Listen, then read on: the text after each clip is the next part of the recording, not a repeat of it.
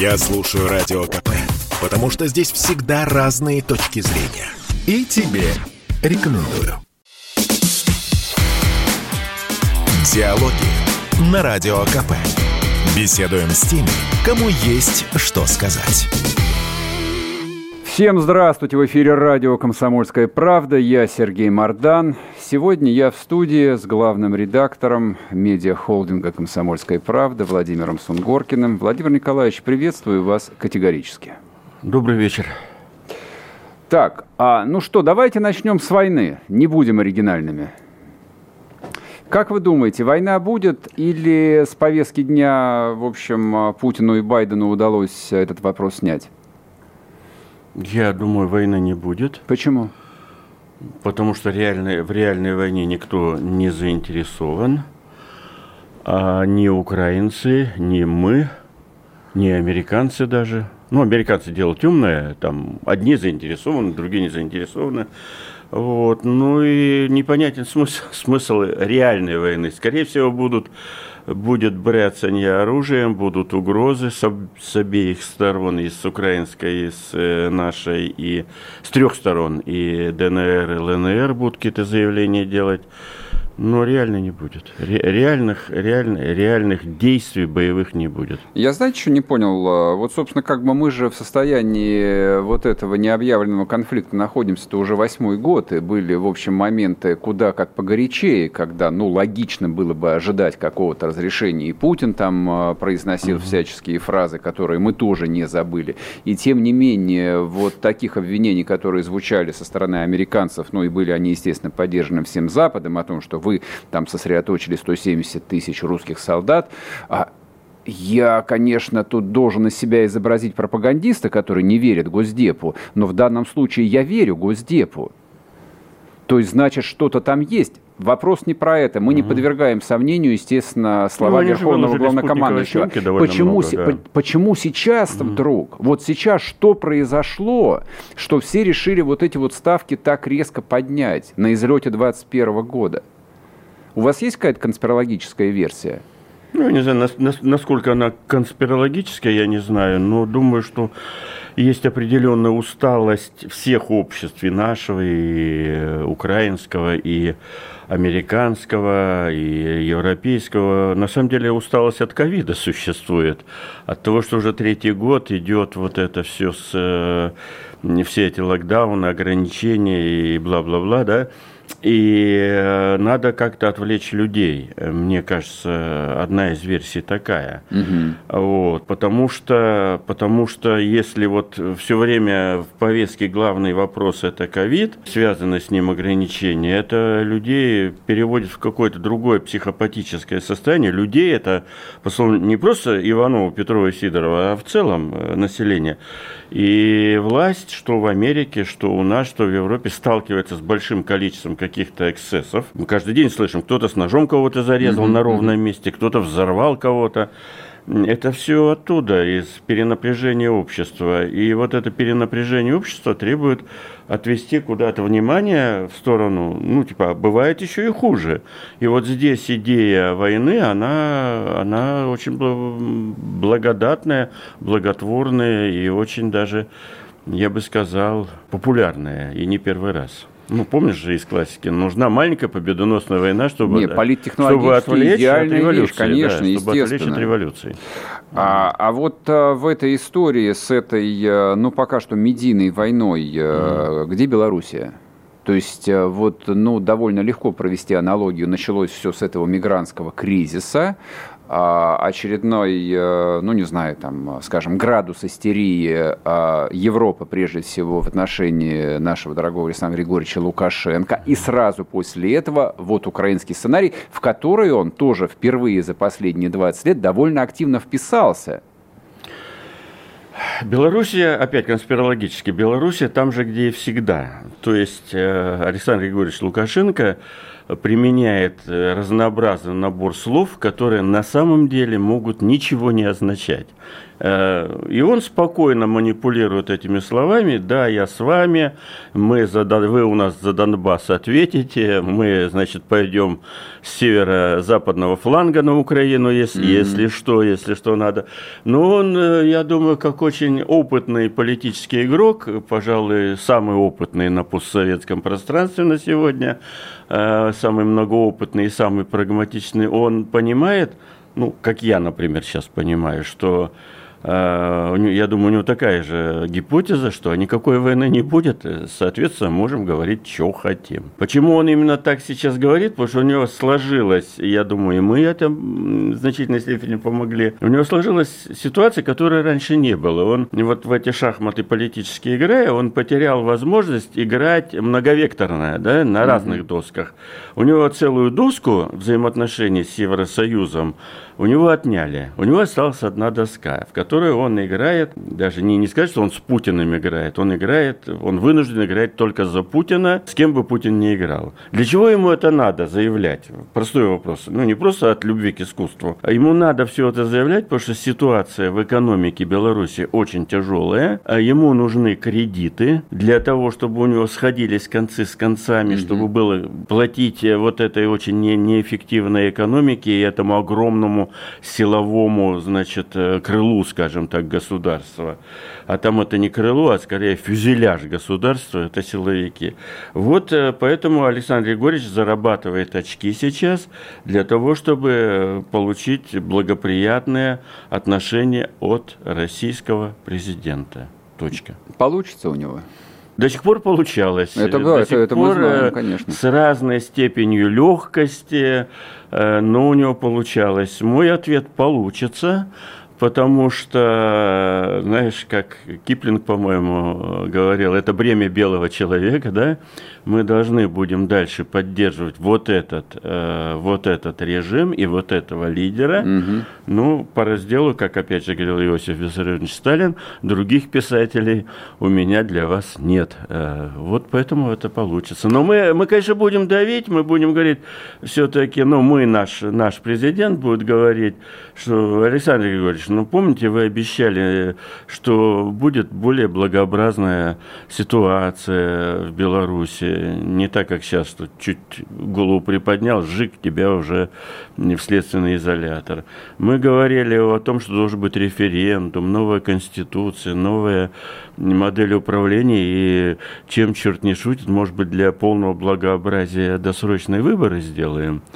22 э, год – это некий момент истины для Беларуси. Ну, будет очень странно, если в 22 году опять ничего в Беларуси с точки зрения политического реформирования не произойдет. Странно хотя бы потому, что э, президент Беларуси Александр Григорьевич Лукашенко неоднократно говорил э, в феврале референдум – а там, возможно, и очень даже возможно досрочные выборы. А я вот а, хотел бы перейти к вот этой известной полемике прям аж страшно сказать, э, Путина с Сакуровым, где упоминался в том числе и Лукашенко странным образом. А, но сначала хотел вот что вас спросить. Есть какие-то новости про Можейко или нет?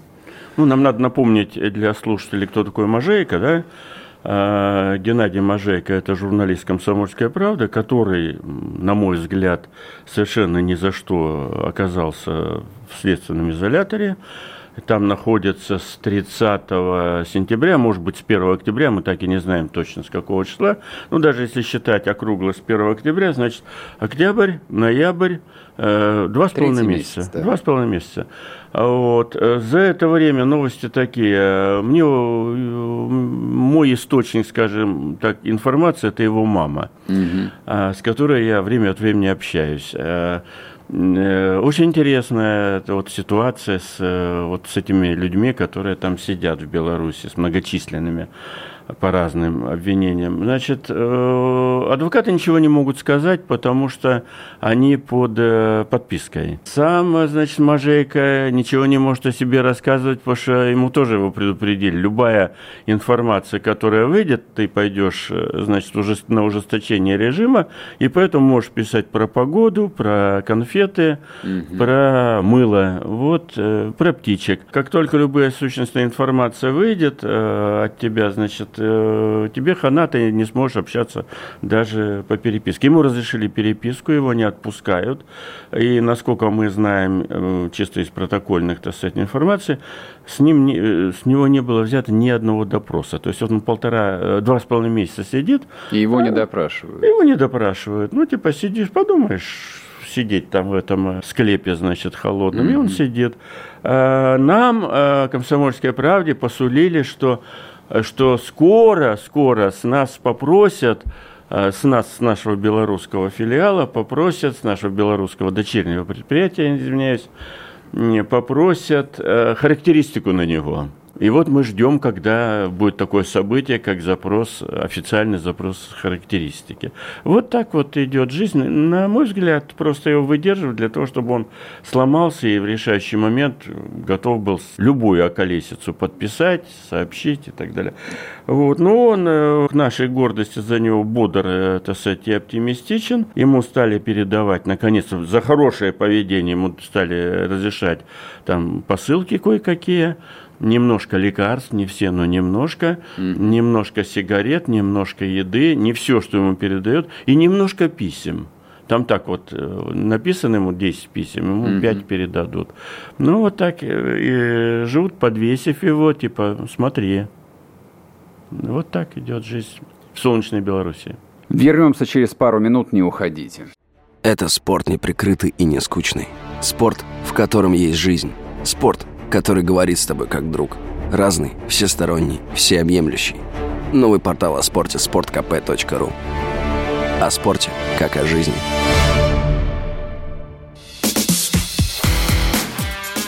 Диалоги на Радио КП. Беседуем с теми, кому есть что сказать. И снова здравствуйте. В эфире радио «Комсомольская правда». Я Сергей Мордан. Со мной в студии Владимир Сунгоркин, главный редактор «Комсомольской правды». Я просто вчера видел вот этот вот э, пролетевший по социальным сетям ролик, который, я не знаю, там КГБ белорусская снимала или МВД, где они пришли с обыском э, к матери, ну, от кого-то из местных анархистов. Угу. Вот, да. да, под тайтлом «Родители в ответе за детей». Угу. Я вот даже не хочу там никак морально-этическую сторону обсуждать, это бессмысленно. У меня был только один вопрос. Зачем? Ну, вот рациональный смысл-то он в Рациональный чем? смысл абсолютно понятен. Вот здесь как раз никакого вопроса не возникает.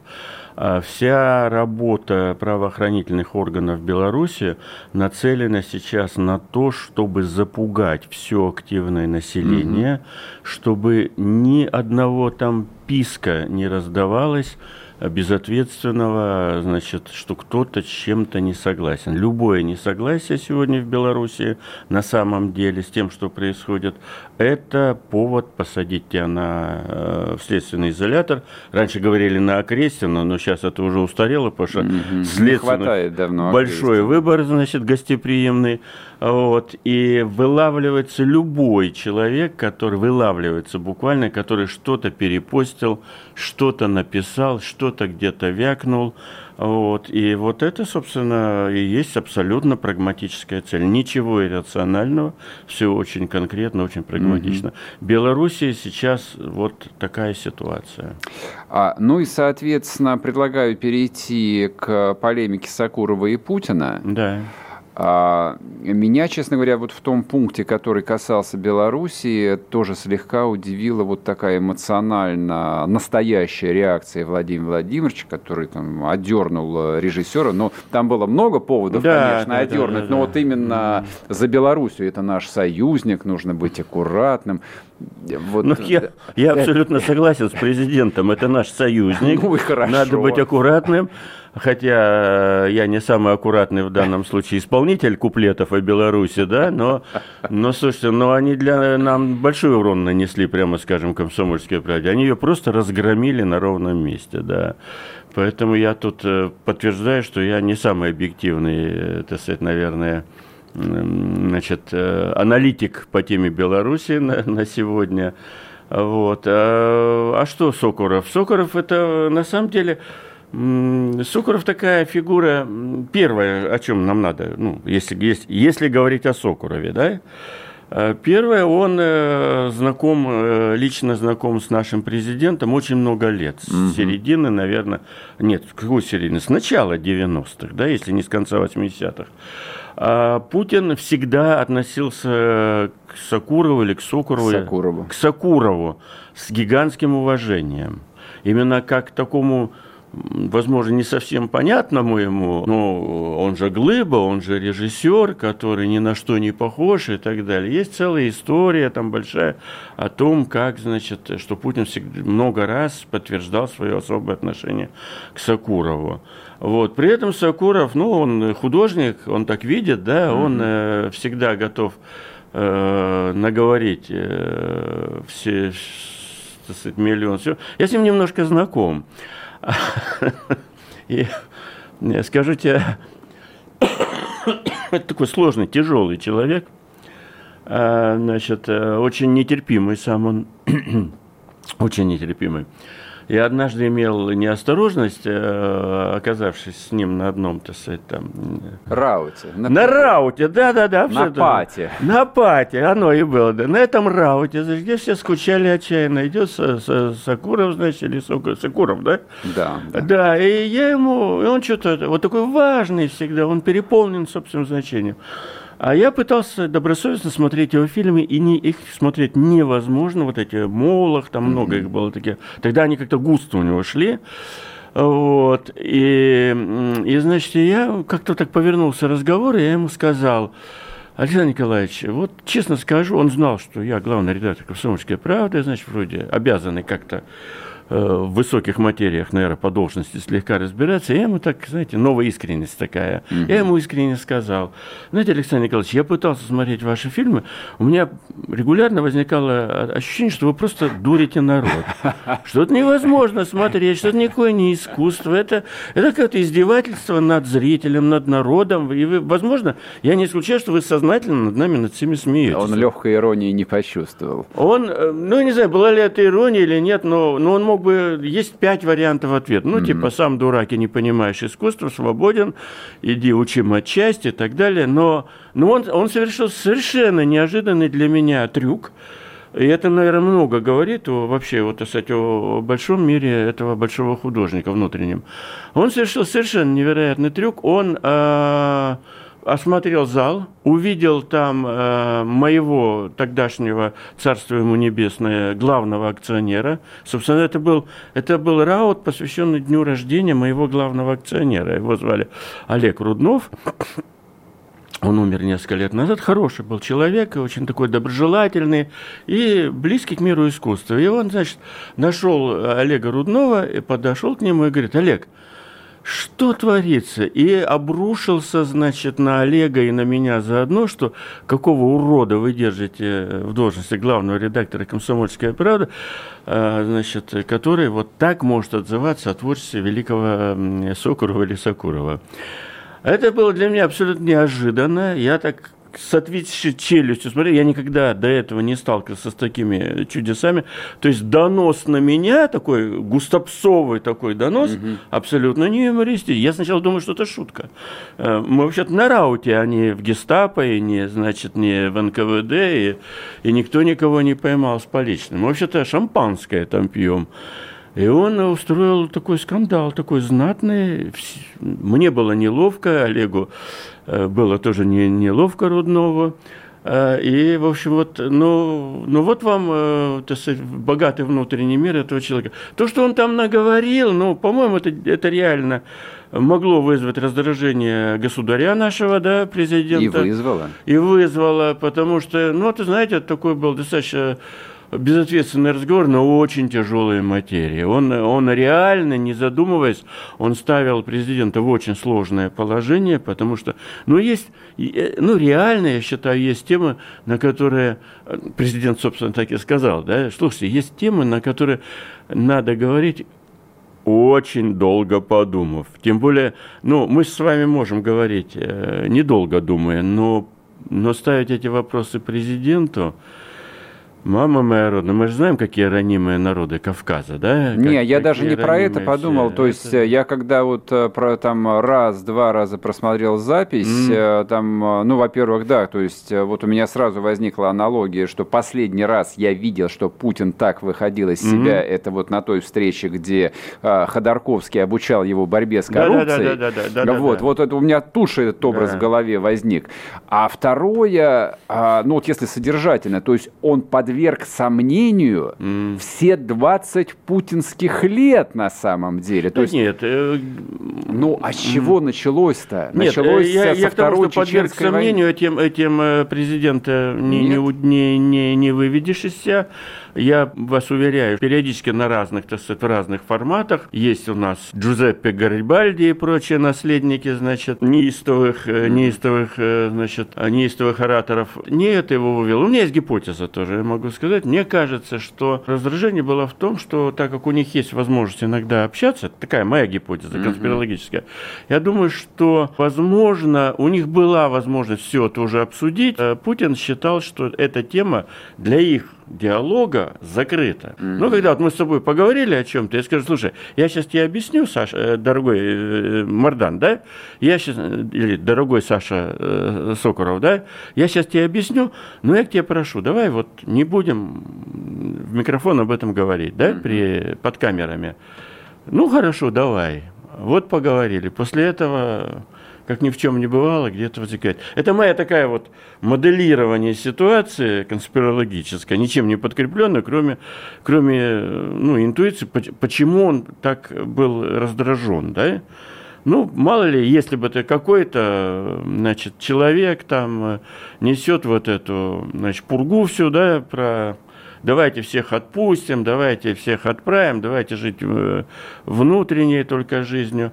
Хотя это на самом деле, на самом деле это интересная дискуссия, про нее можно поговорить и нужно говорить, потому что нечаянно, нечаянно Сакуров сказал о том, о чем говорят на кухнях. Да? Конечно. Да. И эту дискуссию надо ввести, я считаю, должны вести. Поэтому должны вести, ну, не, не, не в жанре двух таксистов, да, или таксисты и пассажиры, а вот бы все их черно таких, значит, э, выселить. А с точки зрения такой геополитической стратегии, например, да, там, ну, пару тезисов очевидных, Например, э, да, допустим, Чечня уходит. Это же все много раз обсуждалось. Угу. Чечня уходит.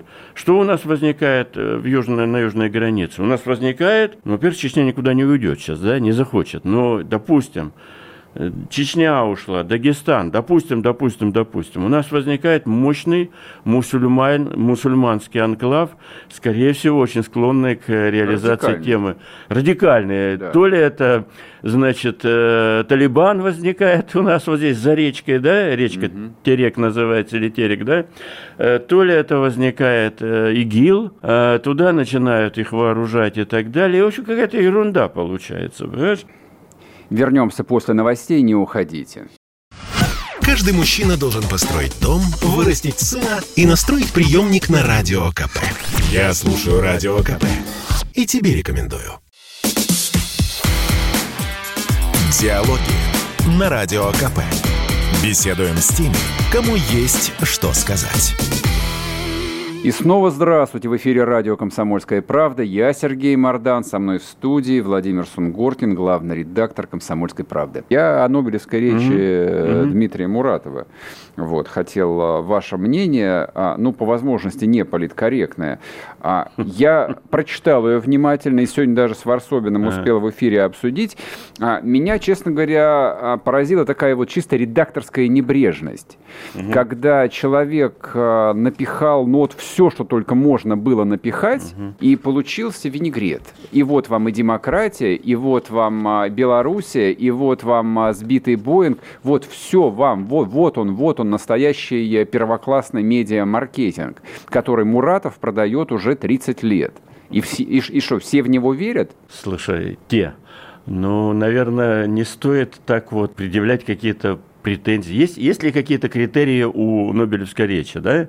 Конечно, наверное, есть, но на... можно речь Солженицына прочитать. Наверное, наверное, критерий один – это время. Ему дается сколько-то минут, и говорится, вот сколько там, 7-8 минут, условно говоря, говори, что хочешь. Я так думаю, да? Значит, итак, первый критерий – это время. Второй критерий, конечно, раз ты Нобелевский лауреат, должен сказать о том, что, на твой взгляд, э, премия мира, да, ну или премия литературная, это две премии. Нет, у него Нобелевская премия мира. Да, я говорю, это две премии литературные мира, угу. по которым всегда самая большая дискуссия. Ну, нет же дискуссии по поводу премии по э, физике твердого тела. Не, не могу там, вспомнить, да, да чтобы мы обсуждали что-нибудь подобное. Химия, значит, частиц, элементарных частиц. Поэтому это всегда обсуждает, и, ну, на мой взгляд, на мой взгляд, я не знаю, политкорректно, не политкорректно, мне это в голову не приходило, на взгляд это такая, ну, ну, вот такая речь. Что здесь обсуждать? Вот правда. Ну, он говорил про то, все, ты перечислил. Про то, все, пятое, двадцать пятое. Значит, можно говорить про это. Можно было. Его же обвинили в чем? Еще многие обвиняют, да, наши эстеты. А почему ты не сказал про еще 10 там факторов? Ну, он мог бы сказать еще 10 тем. Вот я, честное слово, я никаких, э, никакой дискуссии о речи Муратова мне даже не интересно вести, потому что, знаешь, как говорится, я художник, я так и вижу, сказал Муратов. Конечно, с точки зрения, я не знаю, вкусовщины или наших эстетских предпочтений, мне кажется, немножко это такое, есть такое понятие, сейчас стали применять, ламповый текст, да, и ламповая журналистика. Вот тут мама там у него вспоминается в начале. Угу. Но Муратов такой человек, мы же его, ну я-то его уж точно очень хорошо знаю. Он такой человек, он должен обязательно сказать про маму, он должен обязательно вернуть какой-то эпизод, который, на его взгляд, такой вот именно с человеченкой, да, с угу. такой вот с задушевинкой такой, со слезинкой такой. Поэтому он вот так написал. Э, ну, там сейчас, сейчас же говорят, что там вот Минкин ему помогал писать. Э, они, кстати, оба таких похожих человека. Значит, Минкин такой же примерно художник, э, но более неистовый революционер, кстати, чем Муратов. В общем, ну, как, как Брежнев и Аграновский, что ли, сочиняли? Ну, а почему нет? Я, я бы тоже отнесся спокойно к советам коллег, э, которые будут говорить, слушай, надо успеть вот это сказать и вот это сказать, и вот то тоже сказать. Вот. Конечно, ее можно подвергать критике, но это как, знаешь, ну, любое, даже стихи Пушкина можно подвергать критике. Э, Прозрачный лес один чернеет, я сегодня где-то прочел, а спрашиваю, как это прозрачный лес может чернеть? И понеслось, значит. Почему прозрачный лес чернеет? Это я сегодня где-то вычитал час назад. Да черт с ним, я считаю, что это... Ты говоришь про, про речь Солженицына, да? Да. Но если поднять, что тогда писали, не только по политическим причинам, там тоже было много. А и речь Бунина было много критиков, э, и речь Шолохова. Ну, то есть критикуют, все нормально. Мне кажется, думаю, мне кажется, обсуждают и критикуют да. его не за какие-то там стилистические огрехи, да. даже, даже не за то, что он кого-то упомянул, кого-то не упомянул. Это вот, ну, я для себя это объяснил. Вот мне кажется, а, в современном русском обществе есть, ну, действительно дефицит каких-то безусловных моральных авторитетов. Ну, а кто? Но Навальный, да. у него гигантский антирейтинг. Да. А, Путин то же самое. Да. А, Муратов, вот у нас после длинного да. перерыва есть да. собственный Нобелевский лауреат. И вот он выходит в этом своем дорогом да. белом пальто. Да и занимается маркетингом, и продает Муратова ну, опять в очередной раз. Ну, про и пальто ты, ты вернул. Э, Конечно, это фигура. Да. И кроме ощущения костюме, тошноты, да. вот э, ничего это не оставляет. Нет, ты, ты завидуешь. Или ты отрабатываешь э, повестку... Методичку, методичку. кремлевскую методичку отрабатываешь. Я не забыл слово методичку. Да, методичку. Я думаю, многие, много критики идет действительно по линии, так сказать, что Муратов слишком э, нелоялен к власти, да, и поэтому и Нобелевскую премию получил. Ага. Ну, мы знаем все эти тезисы, да, да, они да. лежат на поверхности. Вот. Остальное, мне кажется, вкусовые вещи. Если, если забыть про пресловутую методичку, что вот Остальное все вкусу. Я вообще считаю, не раз то говорил, что дали, здорово, дали, дали здорово, наш Муратов. Но... Не, не злодей, не людоед, не человек старается. Хорошо, Он давай, давайте не будем сделал. тратить да. тогда на него время, да, раз будем. вы не хотите его оскорблять, а люди, вообще без, люди, люди без оскорблений да, слушать речи, радиопрограмму да. не хотят. Да. Значит, а, по поводу сегодняшней э, отмены законопроекта о QR-кодах на транспорте я хотел поговорить. Угу вы как относитесь к этому цифровому фашизму-то? Я отношусь э, к нему, к этому цифровому фашизму так же примерно, как к речи Муратова, э, то есть пожимая плечами, потому что, на мой взгляд, отказ от того законопроекта, который внесен, он все-таки... Там есть две версии, да, что первая версия конспирологическая или политическая, что не хотим злить русский народ, угу. поэтому хотим от него отстать на, это, на этом периоде, чтобы он дальше, значит, заражался и э, веровал в свои верования антипрививочные. Вторая версия абсолютно техническая, и я слышал достаточно много, на мой взгляд, здравых аргументов, что его технически выполнять очень сложно. Э, те же поезда. Идет поезд, э, это же Россия, а не Швейцария, идет поезд, 7 суток идет до любимого Владивостока.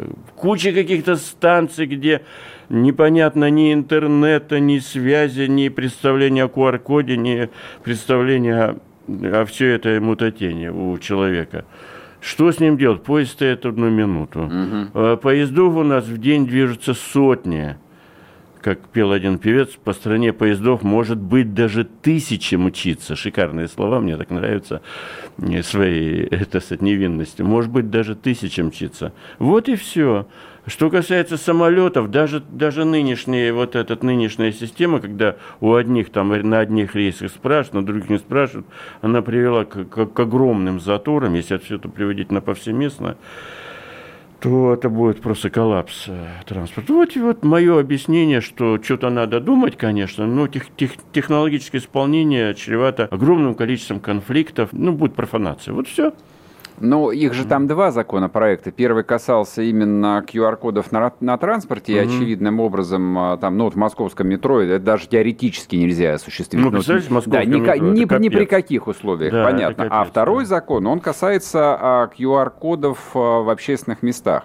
И вот тут, соответственно, ну, довольно много комментаторов, аналитиков говорит, что искушение, которое любая власть, не только российская, mm-hmm а, вот испытывает от осознания того, какой она может инструмент получить в руки цифрового контроля, то есть угу. каждый добровольно примет на себя вот этот вот уникальный идентификационный код, который угу. временно ради общего блага, ну, а дальше мы же знаем, а дальше тебе вот отключили сегодня транспортную карту, и ты никуда не едешь, угу. а завтра, допустим, тебе подгрузили новый софт, и ты можешь покупать продукт питания только в 10 близлежащих магазинах угу. и так далее.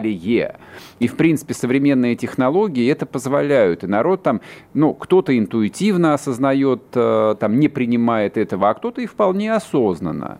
Знаешь, э, в старом фильме э, «На Дерибасовске хорошая погода» там был персонаж, который всегда говорил, КАЦ предлагает сдаться. Да? Вот я, как тот КАЦ, предлагаю сдаться цифровому ГУЛАГу сейчас, не, не, не затягивая А агонии. потом начать партизанскую войну. А зачем? Э, ведь э, все, что ты говоришь про там, цифровая идентификация человека и так далее, от нее можно спрятаться ровно одним способом. Не тем, что вот какой-то закон мы с тобой затормозим, mm-hmm. да, или общественность затормозит, или толпы, значит, беснующегося народа затормозят. Все равно цифровой цифровой, цифровой контроль, он абсолютно уже реален, это уже реальность. Нас с тобой слушают и смотрят все, кому не лень, да, угу. и все наши передвижения уже известны с тех пор, как мы взяли телефон, угу. новый телефон имени Стива Джобса, да. Вот. Поэтому говорить, что вот этот, вот этот закон и будет э, не, не, не чем-то принципиально новым, это, ну, на мой взгляд, это такое дилетантство и ну, просто морочим людям голову, что вот, вот от этого закона уйдем и спрячемся. Угу. Все уже, э, здравствуйте, уже все, все это цифровое, то, что ты называешь цифровым гулагом, оно уже существует. Как только мы с тобой сказали слово там «лопата», значит, э, и засмеялись, на экране твоего смартфона выскочит реклама лопаты, да? Угу. Как только ты поехал к своей любимой девушке э, втихаря от жены, ты должен понимать, что жена, если она продвинута, уже повесила на твой телефон, значит, mm-hmm. меточку значит, о твоих передвижениях. Э, то славное, доброе, опять ламповое прошлое уже закончилось. Угу. Поэтому вот сейчас говорить, вот этот закон мы удержим, и, и будет нам счастье. Да нет, Кац, Кац предлагает сдаться. Хорошо. Уже на... поздно. Так... Опоздали лет на 20. Вернемся через пару минут, не уходите. Революции. Противостояние. Государственные перевороты. Войны и великие победы. Это история 20 века, написанная сквозь судьбы знаменитых россиян. Политиков, писателей, ученых, военных и людей искусства. Сто лет прошедшего века и сто лиц, которые будут описаны в деталях. Мгновения их частной жизни и неизвестные исторические факты. События, которые навсегда изменили ход российской истории. Документальный сериал «Исторические хроники» с Николаем Сванидзе. Слушайте ежедневно в 9 вечера на Радио КП. Диалоги на Радио КП. Беседуем с теми, кому есть что сказать. И снова здравствуйте. В эфире радио «Комсомольская правда». Я Сергей Мордан и Владимир Сунгоркин. А тогда вот у меня какая есть тема, совершенно не теоретическая, совершенно не имеющая никакого отношения там ни к геополитике, ни вообще не политике. А сегодняшний э, взрыв э, в церковной школе при Серпуховском монастыре – я просто это место хорошо знаю, был там неисчислимое количество раз, и гимназию это знаю. Я вообще mm все там знаю. Mm-hmm. А меня эта история шокировала, ну, даже вот не, не самим фактом, что пришел там вчерашний ученик, 18-летний парень, а, и вот по какой-то там до сих пор там необъяснимой причине решил всех убить, не себя, а всех убить. Mm-hmm. А другая мысль меня ужаснула о том, что, а может быть, это действительно вот та самая волна Колумбайнов, американская, которую мы не хотели признавать ни после Керчи, mm-hmm. ни после Перми, ни после Казани.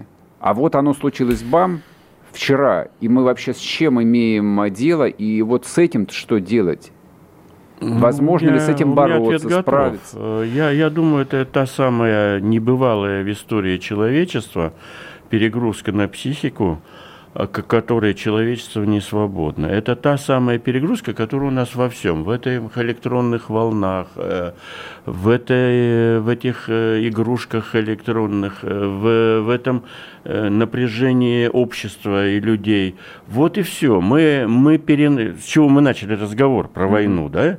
Мы, перена... мы перенапряженное общество. И Э, я думаю, та самая власть, которая э, нами управляет и которая пытается, значит, пытается нами управлять, она в мировом масштабе как раз сейчас сильно озабочена тем, что городское общество, давай говорить о городском обществе, есть, да. есть там сельское, которое, у которых тоже много чего, много проблем, но городское общество просто перенапряжено. Сейчас любой тебе учитель, любой психолог подтвердит, что так, так, таких нагрузок на психику, которые сейчас на общество, так сказать, давят, и на самых маленьких детей, так сказать, э, начиная от маленьких детей, такого никогда не было. Вот и все. Нам, нам надо осторожно осторожно, не торопясь, демонтировать вот, э, вот это напряжение. Есть, есть масса рецептов очень простых, да? Например? Там, типа, ну, типа, выбросим, э, спилим все вышки связи. А, там, и отру, и отрубим далее, электричество. Да. Отнимем, отрубим. Кстати, да, вот Герман Стерлигов, давно мы его в эфире КП не слышали,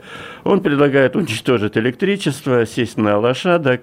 У него есть проект дороги конной от э, Волоколамска до Москвы, как первого этапа, угу. и будет нам счастье. Я не исключаю, что, может быть, да, потому что вот семья Стерлигова, я с ней хорошо знаком, живут вот в этом. Я не могу вспомнить, мире. а мне кажется, у них-то электричество есть. У них э, есть, есть, есть, у них и электричество, есть и интернет. Я бывал, бывал там у него. И вот, телефон могу... у него есть. А, да. все, у него есть на самом деле. Ну, он так низенько будет отключать. Понятно. Он за людей, за людей ратует, да. Не, он главное говорит, что многоэтажные дома зло, потому что человек должен находить ногами по земле, а если ты живешь на третьем, четвертом этаже, ты уже, в общем, служишь дьяволу. Я с ним согласен, да. Я, я как жилец, я живу на 27-м этаже вообще последние 7 лет, и я с ним абсолютно согласен, да. Пока спустишься, подымешься, тут уже и сатана где-то близко, дьявол. Вот, вот это все, вот эти все вещи, они будут, они будут происходить, к сожалению, каждый месяц. Они в мире происходят, я думаю, каждый день, да? Каждый день, конечно. Мы, мы сейчас вот ленту новостную в «Комсомольской правде» смотрим, какой-то кошмар, э, это преступность, преступность, преступность. Вот, и какая-то дикие совершенно все эти истории, связанные с э, насилием друг другу. А знаете, Народ как, сходит с ума. Знаете, какой да. вопрос? А вот когда ну, наша вот условная власть э, перестанет на это вообще реагировать, но пока, mm. пока все эти события все же воспринимаются, ну, как какие-то вот такие там, ну, редкие вещи, вот прецедентные вещи, начинается движня, там Росгвардия предлагает свои решения да, по ужесточению. Да, да. Закон обязательно. Мы везде введем да, посты, да, да. там, да, мы да, сделаем да. то. Мы Оружие сделаем... отнимем да, у да, всех, да. значит, э, пересчитаем все патроны, ну и так далее, да, да, да, да. Законы принимаются как... И сделаем да. суверенный интернет, как младшая Мизулина Суверенные, под контролем и так далее. Ну, высокоморальные. Вот высокоморальные, как, когда да. они перестанут э, вот сотрясать воздух и просто вот, вот отморозятся и даже не будут ничего комментировать? В смысле, не будут комментировать, а делать Вообще не будут. А не, ничего не будут делать. А как с этим делать? Ну, вот американцы ничего не делают. Там каждый день стреляют. Ну, постреляли, там кого-то поймали, кого-то Ну, то есть платим такую дань неизбежную. Да, за цивилизацию. За цивилизацию платим дань. Ну, мы же хотели, всему, мы да? же хотели жить как в Америке-то. Вот ну, да. хавайте, распишитесь. Получите, распишитесь. Да. Вам в комплекте с жвачкой, джинсами mm-hmm. и так далее, вам Колумбайн и ну, это одна из таких версий, которая, кстати, очень комфортная для власти. Вы хотели как жить как в Америке? Получите одновременно и шутинги все эти, да, как они по-умному выражаются. Ну, на самом деле, мы же между Европой и Азией, мы между коммунизмом и империализмом и капитализмом, мы же все время где-то между находимся. И мы все время пытаемся строить какой-то совершенно невероятный свой вариант. Мы его строим потихоньку он пока достаточно кривой и косой, я думаю, никогда не откажутся. Я думаю, никогда не откажутся. Это вот наш мессианский путь. Вот на то и Россия, она же всегда является является неким примером, мы сейчас большие дебри такие высокие, да, mm-hmm. на 27 этаж, значит, она всегда, Россия была в поисках какого-то вот своего, своего грааля такого, да, пути. Э, не откажутся. Как только, как только российская власть откажется и так вот лапки подымет и скажет, все, получите, распишитесь, мы пошли, как э, мы в театр пошли, да, или мы да. поехали в Альпы кататься. А вы как при Борисе Николаевиче было? Как при Борисе Николаевиче был. Но недаром же времена Бориса Николаевича вспоминают с большими проклятиями, чем, я думаю, нынешние времена будут вспоминать. А да. вот отсюда у меня вопрос. Да. Вот смотрите, но ну это вот э, странное устройство человеческого сознания. А Борис Николаевич вспоминают пока что с проклятиями. Да. Советский Союз, 30-летие, вот, окончание которого мы уже, в общем, угу. месяц празднуем, мы еще будем в декабре праздновать, да. когда вот спустили советский флаг. А как думаете, а, лет через 10 э, не возникнет такая же ностальгия и по Ельцину, ну а потом, спустя какое-то время, по Путину? Я, вы, думаю... вы, вы, я сейчас закончу да. вопрос. Вот, а давайте начнем с советской власти. Вы mm-hmm. как оцениваете вот события 30-летней давности и то, что случилось потом? Ну, я думаю, я думаю, что падение советской власти было абсолютно неизбежно развал Советского Союза был абсолютно неизбежен. Неважно, кто бы руководил и как, Горбачев или... Под этим лежали в фундаменте, это моя глубокая убежденность, uh-huh. под этим лежала в фундаменте порочная, утопическая сама, значит, идея, хотя наши, большинство наших случаев, у нас слушатель на радио КП, он левый в целом, и большинство слушателей скажет, вот гад, э, значит, какая она еще порочная, мир, дружба, фестиваль и так далее. Вот. Но она с точки зрения поддержания какой-то экономической конкурентности и вообще способности накормить 300-миллионный народ в нашем случае, она была достаточно утопичная. Ну, не мотивировала, грубо говоря, да. Вот, и вот собственно, все. Плюс загнать в, один, в, в один союз э, Казахстан, Узбекистан, Туркмению и Латвию, и Латвию, Эстонию и Литву, это был сильный, сильный, mm-hmm. сильный ход. Поэтому она была все-таки, ну, такое временное образование, ну, ну, существовала же Британская империя или Испанская империя, еще раньше Голландская империя, но они же исчезли, поэтому ничего тут такого, никакой экзотики не случилось. Mm-hmm. Люди, э, так сказать, мыслящие э, в 70-е годы, Э, уже точно знали, что Советский Союз исчезнет. И Солженицын, и там Авторханов, и так далее. Да, было, не, же, не, вот было же огромное нет, количество. Солженицын, э, бог с ним, Солженицын, да. вот вы в 70-е годы знали, что Советский Союз исчезнет? Не, боже упаси, я, я, я был абсолютно убежден, что Советский Союз не исчезнет никогда. Конечно. Я впервые услышал, даже помню там этот момент, когда мне один человек, этот человек был помощником Горбачева, это был Георгий Владимирович Пряхин, э, глубоко мной уважаемый, любимый помощник Горбачева, он сейчас жив-здоров, дай ему Бог здоровья. И он однажды пришел к нам, мы сидели, выпивали к нам в комсомолку, угу. и он говорит, при Горбачеве, он помощник Горбачева, он говорит, знаете, вот уже идут такие сценарии, обсуждаются на полном серьезе, что, возможно, Советский Союз э, э, разберут, значит, на куски, и социализм исчезнет, и будем строить капитализм, и все это вполне серьезно. Угу. Вот я от него впервые всерьез, не от Солженицына, не от э, далее по списку, а, значит, э, от антисоветчиков этих всех проклятущих, от него услышал, он помощник Горбачева, действующий. И меня так это поразила эта мысль, я был глубоко убежден, что разберемся, научимся и так далее. Да. Всем спасибо, Завтра хорошего спасибо. дня, пока, будьте здоровы. Всего доброго. Диалоги на Радио КП. Беседуем с теми, кому есть что сказать.